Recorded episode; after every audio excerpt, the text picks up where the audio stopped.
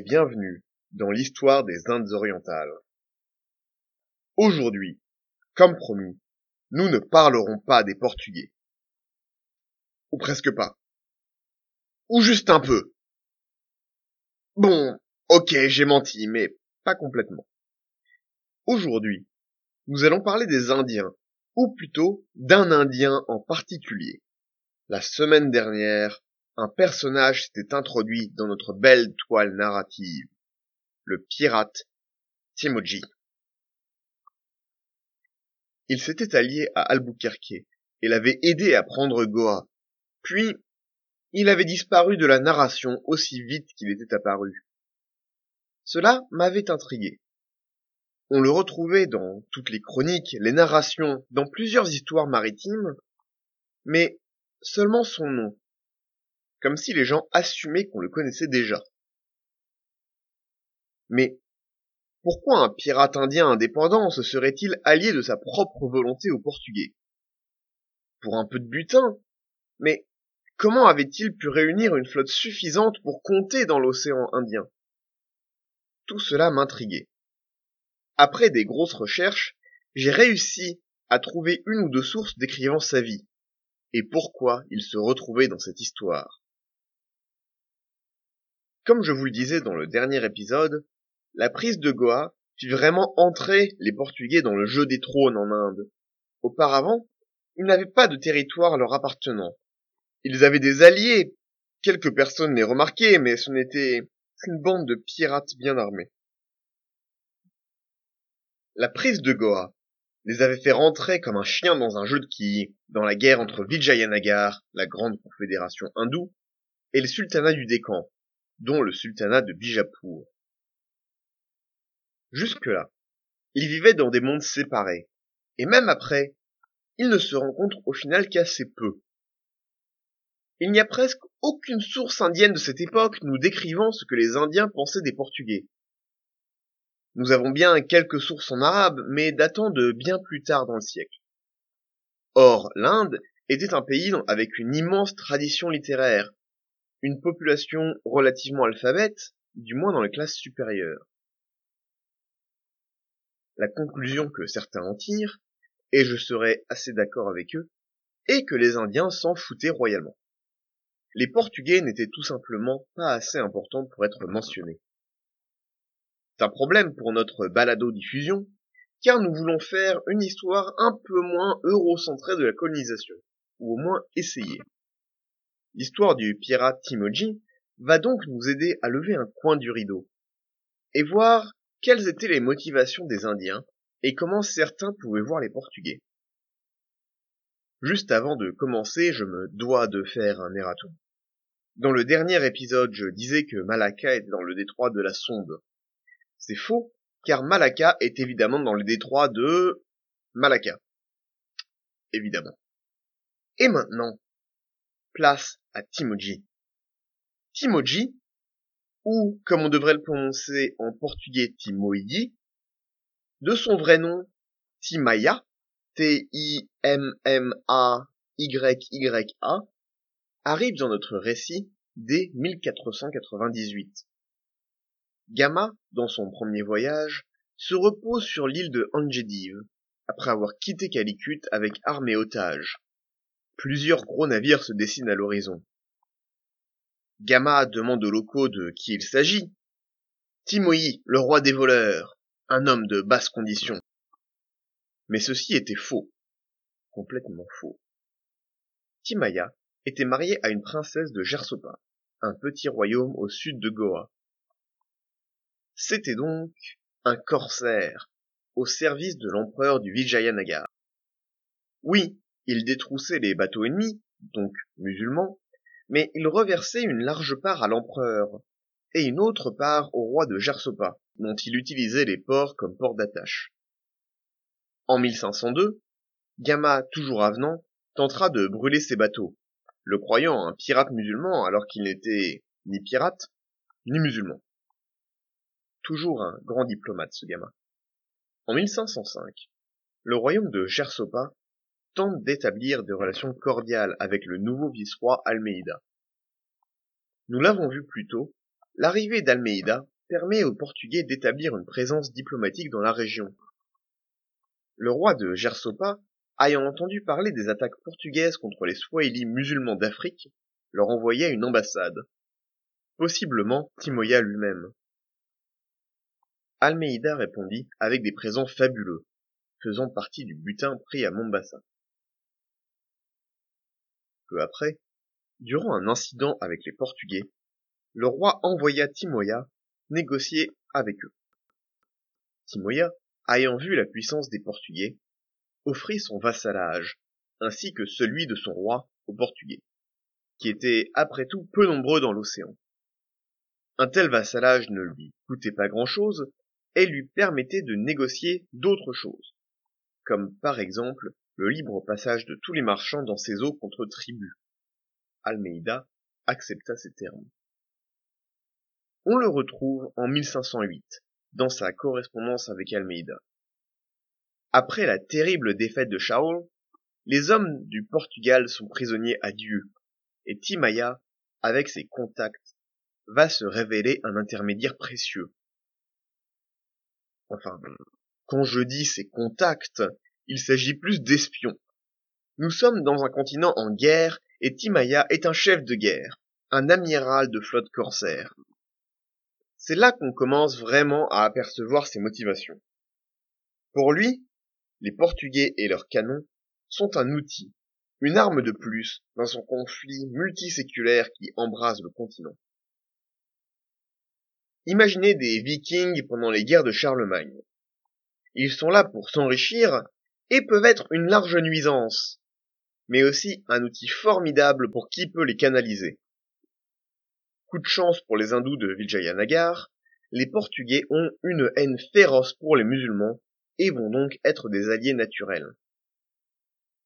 Dans sa lettre, Timoya offre aussi des marchandises à vendre, des clous de girofle, du camphre et de l'ébène. Il ne perd pas le nord et cherche à faire un profit mercantile. Cela nous indique aussi que son rôle n'est pas seulement celui d'un guerrier, mais qu'il ne rechigne pas à faire un petit peu de commerce, alors que ce serait abhorrant pour un grand noble européen, en dehors des circonstances exceptionnelles des explorations portugaises. Rappelons-nous ainsi que François Ier appelait Manuel le roi épicier, ce qui n'était pas particulièrement flatteur. En 1510, Almeida est parti depuis deux ans. Et un nouvel homme, colérique mais intelligent et relativement diplomate est venu. Gersopa va continuer d'avoir des relations diplomatiques cordiales avec ces étranges étrangers venus de bien loin. Timoya était sur une patrouille de routine quand, le 24 février, il croisa une immense flotte portugaise, avec à son bord Albuquerque. Timoya les aborda et leur demanda où ils allaient donc ainsi. Vers la mer Rouge, lui répondit-on. Ils allaient combattre les infidèles musulmans et détruire la flotte des Mamelouks dans la mer Rouge. Là, Timoya sent l'opportunité. Ce n'est pas la peine, qu'il leur répond. Si vous voulez casser du musulman, pas la peine d'aller jusqu'à la mer Rouge, quand il y en a juste à côté. Comment donc? S'étonnent les étrangers. Des Arabes ici, en Inde Seraient-ils déjà revenus après leur défaite à Dieu deux ans plus tôt? Pas exactement. Un capitaine aurait réchappé à la bataille de Dieu et aurait rejoint Goa, ville juste au nord des domaines du roi de Gersopa et appartenant au sultan de Bijapur. Avec lui, des charpentiers, des constructeurs de navires qui avaient commencé à assembler une flotte à l'européenne. Pire encore, ils avaient déjà demandé de l'aide, de l'assistance et des provisions aux Mamelouks. Il fallait agir. De plus, il les informa de l'importance stratégique de Goa, de sa richesse, et les informa que Youssouf Adil Shah était mort. En plus du plus, des rébellions agitaient le Décan, et les troupes avaient été retirées de la ville pour aller régler la situation, ne laissant qu'une garnison minimale. Évidemment, cela intéressa fortement les Portugais. Ce qu'il ne leur dit pas, c'est qu'il avait également quelques arrière-pensées. Premièrement, il avait déjà essayé de capturer la ville, sans succès. Il espérait y arriver avec l'aide des Portugais pour en devenir gouverneur. Deuxièmement, on dit qu'il y avait une sombre histoire d'héritage. Auparavant, la ville était sous contrôle Vijayanagar, et sa famille y avait quelques propriétés. Quand ses parents moururent, ses biens passèrent à son frère, resté à Goa. En prenant la ville, il espérait ainsi récupérer son héritage. Troisième et dernièrement, il semblerait que Krishna Devaraya, empereur du Vijayanagar, désirait une alliance avec les Portugais, et pensait que la prise de Goa serait un bon point de départ. Comme on l'a dit dans le dernier épisode, la ville tomba facilement. Surtout une fois que les troupes de Timoya eurent fait un débarquement et pris les batteries qui gardaient l'embouchure du fleuve, permettant à la flotte portugaise de finir le boulot. En plus, Timoya s'était coordonné avec les hindous locaux afin d'empêcher qu'un lion-siège ne s'établisse. Cette pression extérieure, mixée avec cette insurrection intérieure, fit que la ville passa sous contrôle portugais avec relativement peu d'effusion de sang. Timoya fut un intermédiaire précieux pour les Portugais, qui ne connaissaient pas bien les langues et les coutumes locales. Il voulait en contrepartie devenir gouverneur de la ville. Les capitaines d'Albuquerque étaient pour, mais lui refusa. La ville était trop importante pour la retirer du joug du roi Manuel. Il fut désigné représentant des habitants de Goa, et on lui donna deux belles maisons. Dans les mots du philosophe, bien, mais pas top. Par contre, les Portugais n'avaient pas fouillé les maisons, qui se révélèrent pleines de marchandises qu'il s'empressa de vendre pour un beau profit. Toujours ça de prix. Après quelque temps, voyant que Timoyi n'était pas satisfait, Albuquerque lui loua l'administration des territoires de Goa, sauf l'île elle-même, au prix de cent mille cruzados par an. Mais Timoya payerait lui-même les frais de défense. La région étant très riche, cela lui convenait beaucoup mieux. Les tensions commençaient à monter entre les musulmans de la ville qui se plaignirent au nouveau Adil Shah, le sultan de Bijapur, qui lui-même se plaignit à Krishna Devaraya, l'empereur du Vijayanagar.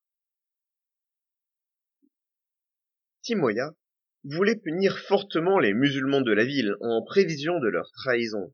Mais Albuquerque refusa.